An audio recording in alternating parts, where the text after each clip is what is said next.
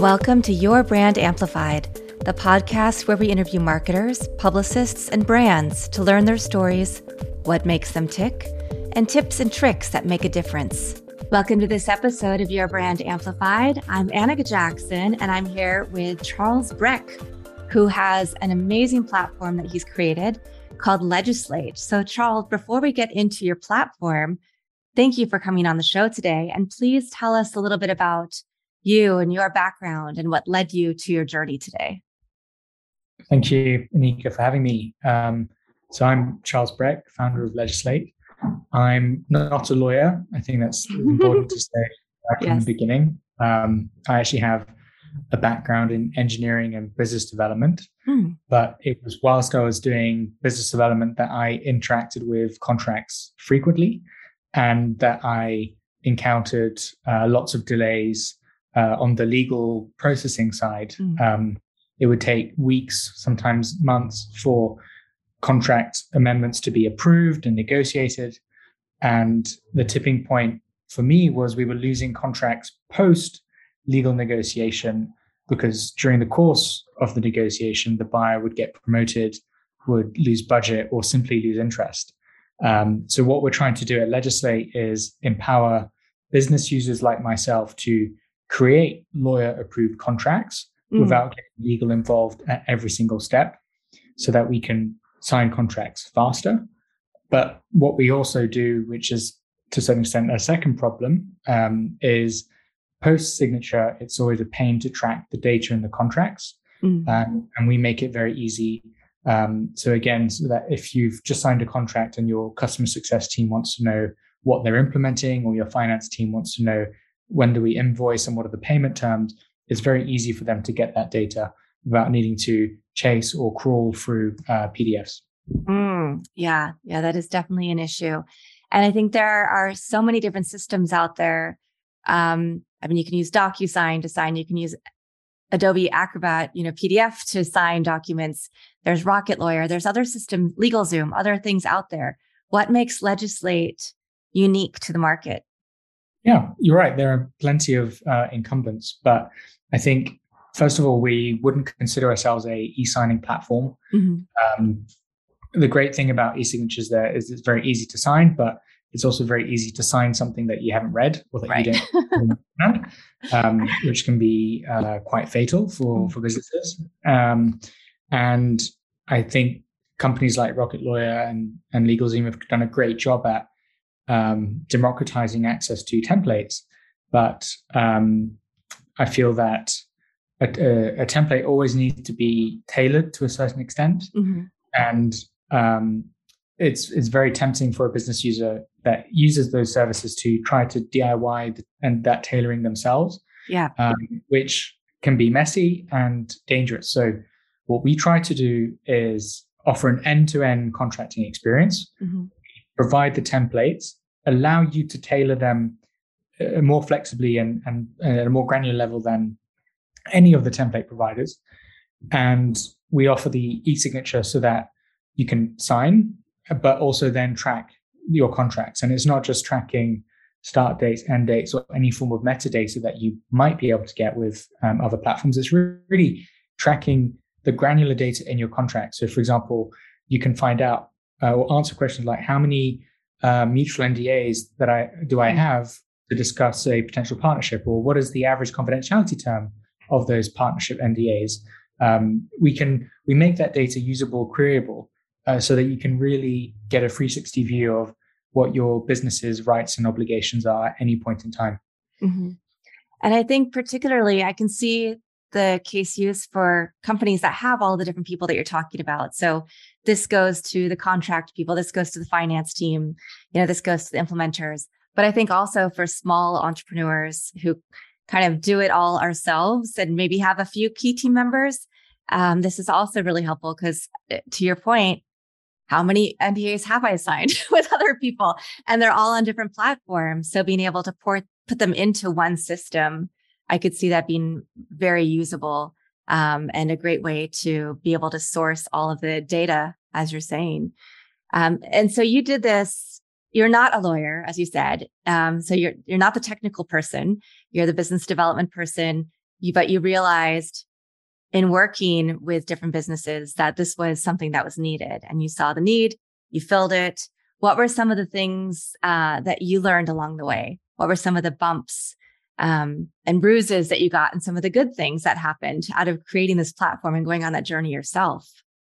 Yeah, um, I think I, I, definitely wish maybe uh, that I was a bit more of a lawyer or that oh. I was a bit more technical, um, more so that I could um, maybe uh, move move faster or at least grasp mm. certain things uh, faster or be less uh, dependent on you know technical team or a legal team. But I think um, what I'm fortunate is I have been um, from the beginning working with uh, a legal team and a technical team and um, and I think it it's in, in, a way not having those skills, uh, or at least not having not being as much of an expert in law or tech, has also enabled me to um, stay grounded with the users that we're helping mm. because we we're not trying to optimize lawyers or legal teams, right. which is what the majority of um, legal tech platforms do, and we we we really want to offer um, a complete experience to the business user, which means that we we really need to understand what is their end to end workflow. Um, so I, I, think it really understanding who you who your product is for, what your your values are, um, and, and what are the key benefits to them is is really important. And the best way to do that is to put yourself in your um, ideal uh, customer's shoes. Yeah, yeah, definitely.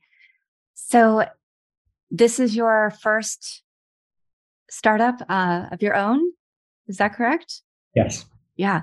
What are some of the um, things that continue to inspire and motivate you to continue down this road and to keep helping other companies and figure out what's next? I think um, when you're an entrepreneur, uh, every day is different. And uh, every day, um, every time you kind of reach the next milestone, um, another milestone kind of creates mm. itself, uh, which means that um, although we've got a a reasonable client base, um, a great product, there's still so much that we need to do.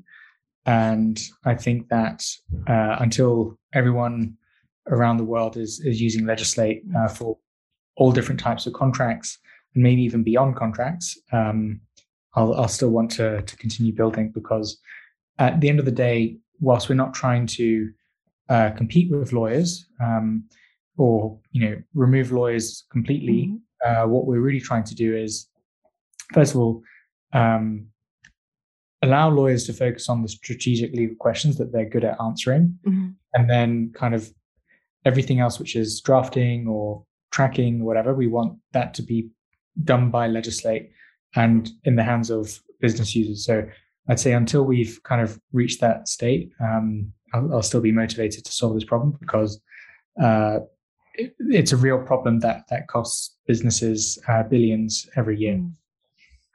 Yeah, and now you're based in the UK, but I'm assuming Legislate, as you're alluding to, is available for anybody anywhere.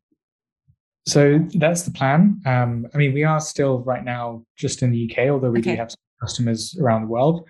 Um, but the key reason is because uh, at least for the majority of our clients, they're using our templates, mm-hmm. which are governed by the laws of uh, the UK. Mm. But um, that doesn't mean you can't do an English law contract being based outside of the UK. Um, and we've got, for example, some clients in Australia. Mm. Um, so, so ultimately, it's uh, starting with the UK for now, but over the next 12 months, um, broadening our scope also to um, the US. Yeah. Yeah, I imagine um, because the laws are different everywhere. And then when you get not only into the country, but state by state, sometimes it can yeah. get overly complicated.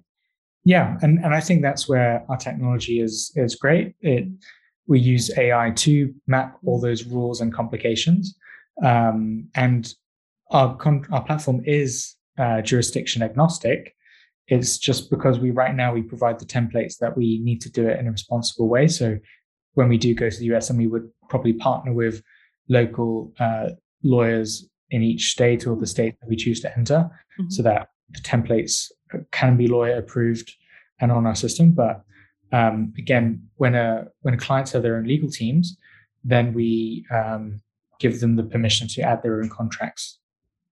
Very nice. Okay. I'm going to follow up with you because I have a couple of people for you to talk to um, mm-hmm. for your rollout into the United States.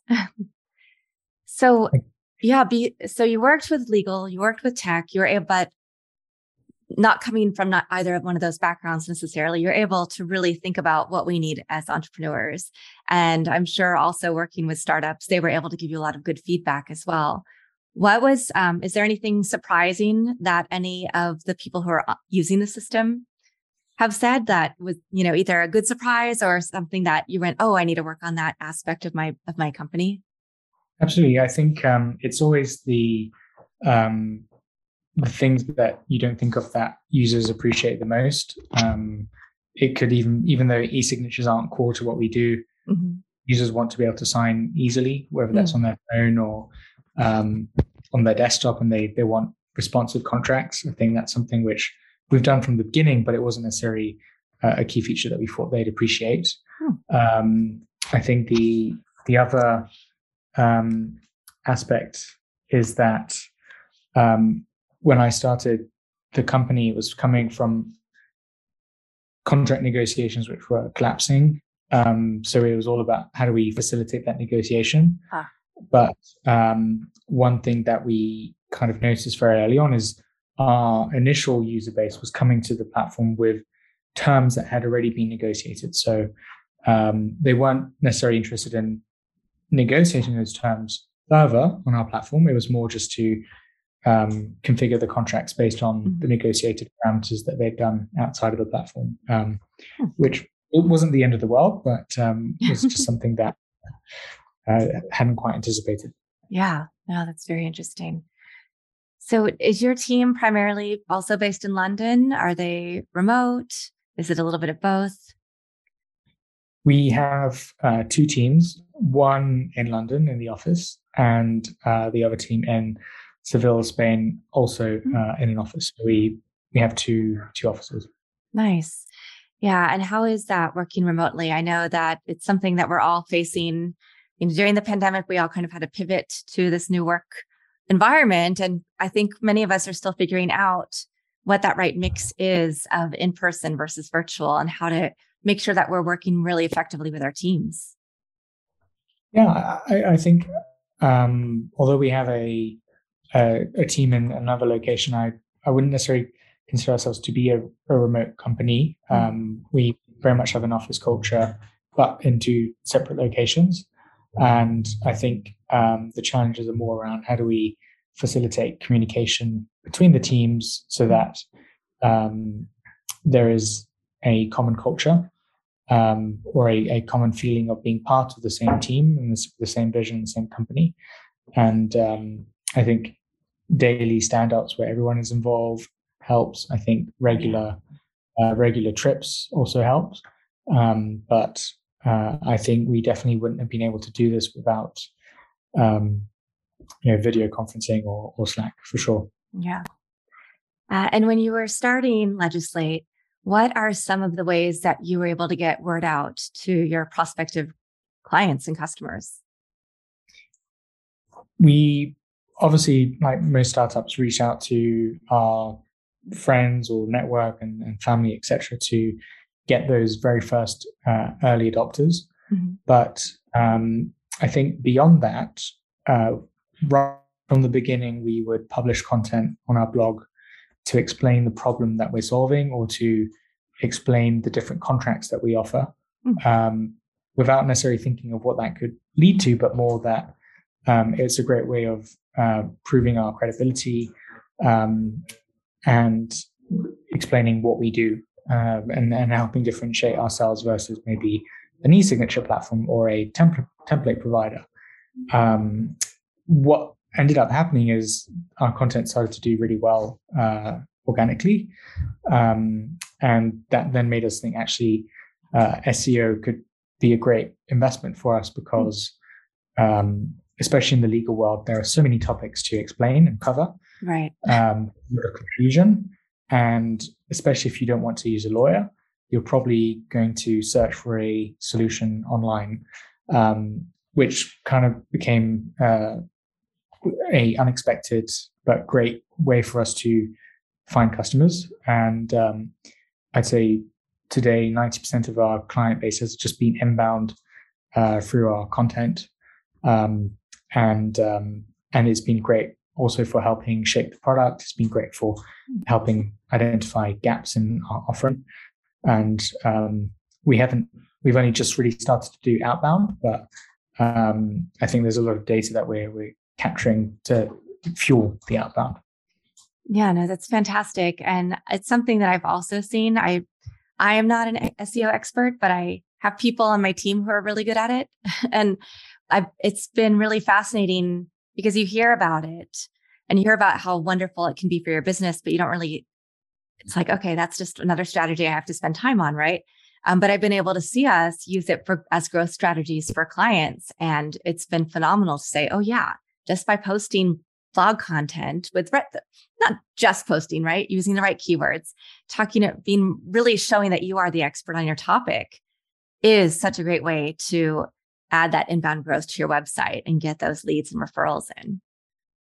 Absolutely. And the great thing about uh, any form of content is once you've made that investment, um, it isn't lost. You're not, yeah. it's not like an ad where you, you know, the ad switches off as soon as you've run out of budget. Right. Um, you're not going to unpublish your article as soon as you've, you know, spent the money to use it. Right. So um, it, it, it's really rewarding uh, to see content do well. Um, maybe it will take six months for it to do well, but you know the same piece of content will do well, and um, um, we're not necessarily at our stage focused too much on uh, acquisition costs. But um, the great thing about SEO is um, the acquisition costs go down in time because the production cost is fixed, mm.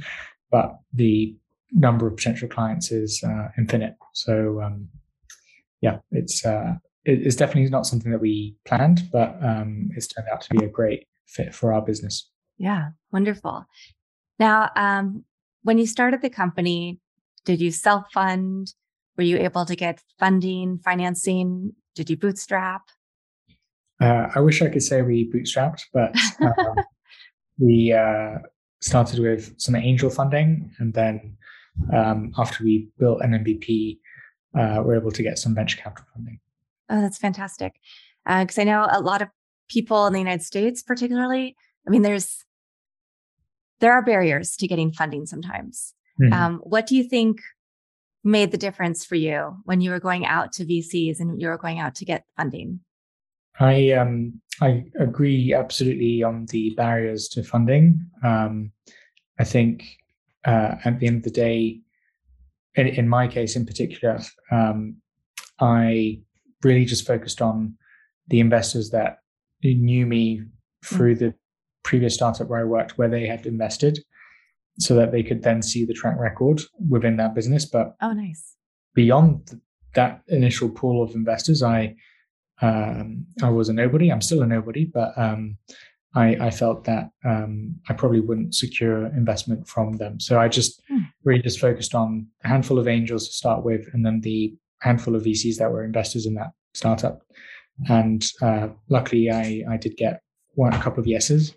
And I think that's the, the key thing about um, fundraising is, first of all, to target investors that know you and understand what you do and see the potential. Um, and, and, I think it, it sounds simple, but um, a lot of investors won't necessarily understand your space or understand the, the business model or the potential. Mm-hmm. So um, just by focusing on those who do. And again, it's easier said than done, but focusing on those who do makes life easier. And then they need to, you know, be able to trust you, and and that trust either comes through a direct relationship or um, by having common connections that can kind of vouch for you. And um, and I think once you've done that in a initial pool, then you can grow your pool, grow your network, and then uh, hopefully go up the food chain. But um, I'd say that's how we we did it. And hopefully, as we become better known um, and get better metrics, then we can kind of start to go outside of that initial network. Mm-hmm. Um, thank you for that. And in the UK, I know in the United States, I work with some startups that um, are always. It seems like there's a pitch competition every week almost. And they're going to get, you know, to win the money and get more publicity so then they can reach out to more VCs and angels. Eh, do you have the same kind of structure in the UK where there's different, you know, um, incubator groups and uh, startup competitions and things like that? Um, I think there are de- definitely a few, but um, it definitely won't be as big as, uh, for example, uh, in the US with Y Combinator. Yeah. um, and I also think uh, in the US, there's maybe a, a bit more appreciation that in, investing is, I wouldn't say it's betting, but mm. there's a lot of unknowns, and therefore, um, especially when you're early stage, there's there isn't um, as much of a need to do deep analysis. It's very much around the problem, the team, and then is it a good fit? Yeah. Uh, where I think uh, in Europe, there's um, I wouldn't say more aversion. There's potentially more aversion to risk and mm. uh, potentially more of an interest in uh, what are the unit economics because um, if and and that's also, for example, why uh, Uber was founded in the US, not in mm. in Europe. wow. So I'm I'm I love this because we're covering so many things. Um, and I'm learning things that I didn't know. For instance, what you just shared about Uber and uh, the different models um, and investment, you know, processes and thoughts between our different countries. What is the mo- what's your favorite moment uh, since you started legislate? I I think it was after we got our first um, round of institutional funding mm-hmm. because it was uh, a validation of the the product, the market, um, and our vision, and um, and that really allowed us to become a real company, uh, if that makes sense. Mm-hmm. Yeah, absolutely. What is next? Um, you're going to move into the United States, and are you going to add other product capabilities? Yeah, we've done a good job so far at uh, making the data usable for mm-hmm. our clients. On the one hand, so that they can track start dates, renewals, and whatever it is that they're interested in tracking. Also, allowing them to understand high level metrics about their, the data in their contracts, like total payroll, um, and answer questions in a mm. dynamic and engaging way. Um, but if you think about, you know, our goal of automating end-to-end processes, um, a, a, contract is often just the beginning of mm-hmm. a process. So yeah. when you hire an employee, you will create the employment contract, but you then maybe need to generate uh, policy documents. Maybe you then need to set up payroll. You then need to set up maybe uh, pension contributions, uh, whatever it is that's described in the contract eventually needs to be uh, executed. So really what we want to do is uh, empower that connection from the contract to the systems so that there's minimal friction and more importantly the data within across all those systems is consistent and compatible with what's in the contract because even going to for example the example of uh, an invoice the majority of invoices have payment terms which contradict what's in the contract um, why? Because there's no communication between the contract and the invoice or the person creating the contract and the person right. generating the invoice. So what we want to do is establish all those mappings so that you can generate anything that's described yeah. in the contract in a uh, consistent and compatible way. Wonderful. Uh, and for those who are not in the UK currently, but want to get on a list so that when you're available in their country, can we just go to the website and sign up? anyone can create an account mm-hmm. um, and anyone can start a trial for free. Um, at, at, the end of the day, uh, it'll, it'll, be a great way to kind of test the product. And mm. there's a lot of improvements that are coming um, to the user experience as well. But um, I say that's the, probably the best way to, to keep in touch. Wonderful. And if uh, somebody wanted to follow you on social media, on whether it's LinkedIn or other platforms, so they can really get more insight into who you are as an entrepreneur and the product. What is the best way for them to do that? Uh, LinkedIn is probably the best. And, okay. Um, there aren't that many Charles Brecks. So, okay, fantastic.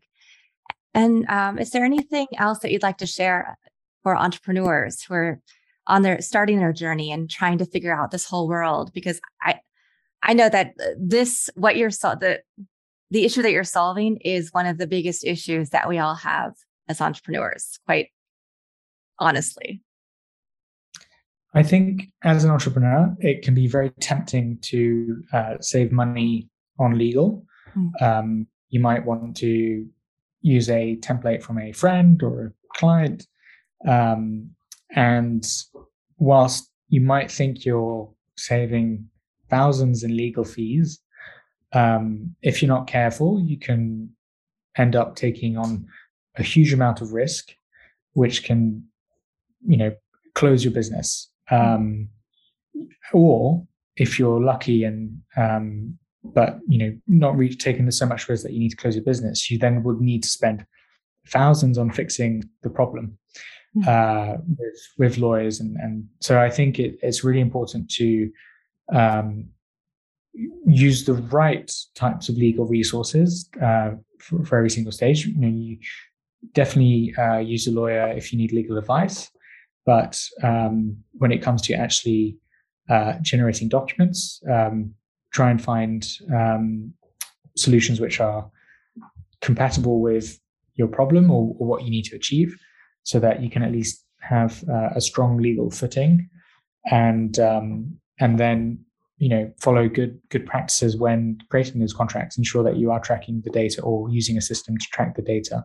Because again if ever you um, do you go through any form of due diligence uh, whether it's for an investor mm-hmm. whether it's for tax authorities whether it's for a client um, you being able to answer those questions very quickly will become a competitive advantage nice thank you uh, and Charles, is there a favorite quote or mantra that you live by or that you like to look at to keep inspiring you in your business? Um, I think uh, it's just to keep pushing. so, keep pushing. Yeah. That's one we can all all uh, abide by. awesome. Well, thank you so much for being on the show today. Uh, we will have links to your website in the show notes for everybody who's listening or reading. If you're reading the transcript of this episode, or if you're watching this on YouTube, um, you'll have all of the information that you need to reach out to legislate and learn how you can use it to improve your processes and streamline your business much more effectively and to get everything that you need done as an entrepreneur or small business. So, um, Charles, thank you again for being on the show. And to our listeners, thank you for coming back for another great expert on your brand amplified, and I'll be back again in a few days. Want more? Check out amplifywithannika.com or follow me on socials at amplifywithannika.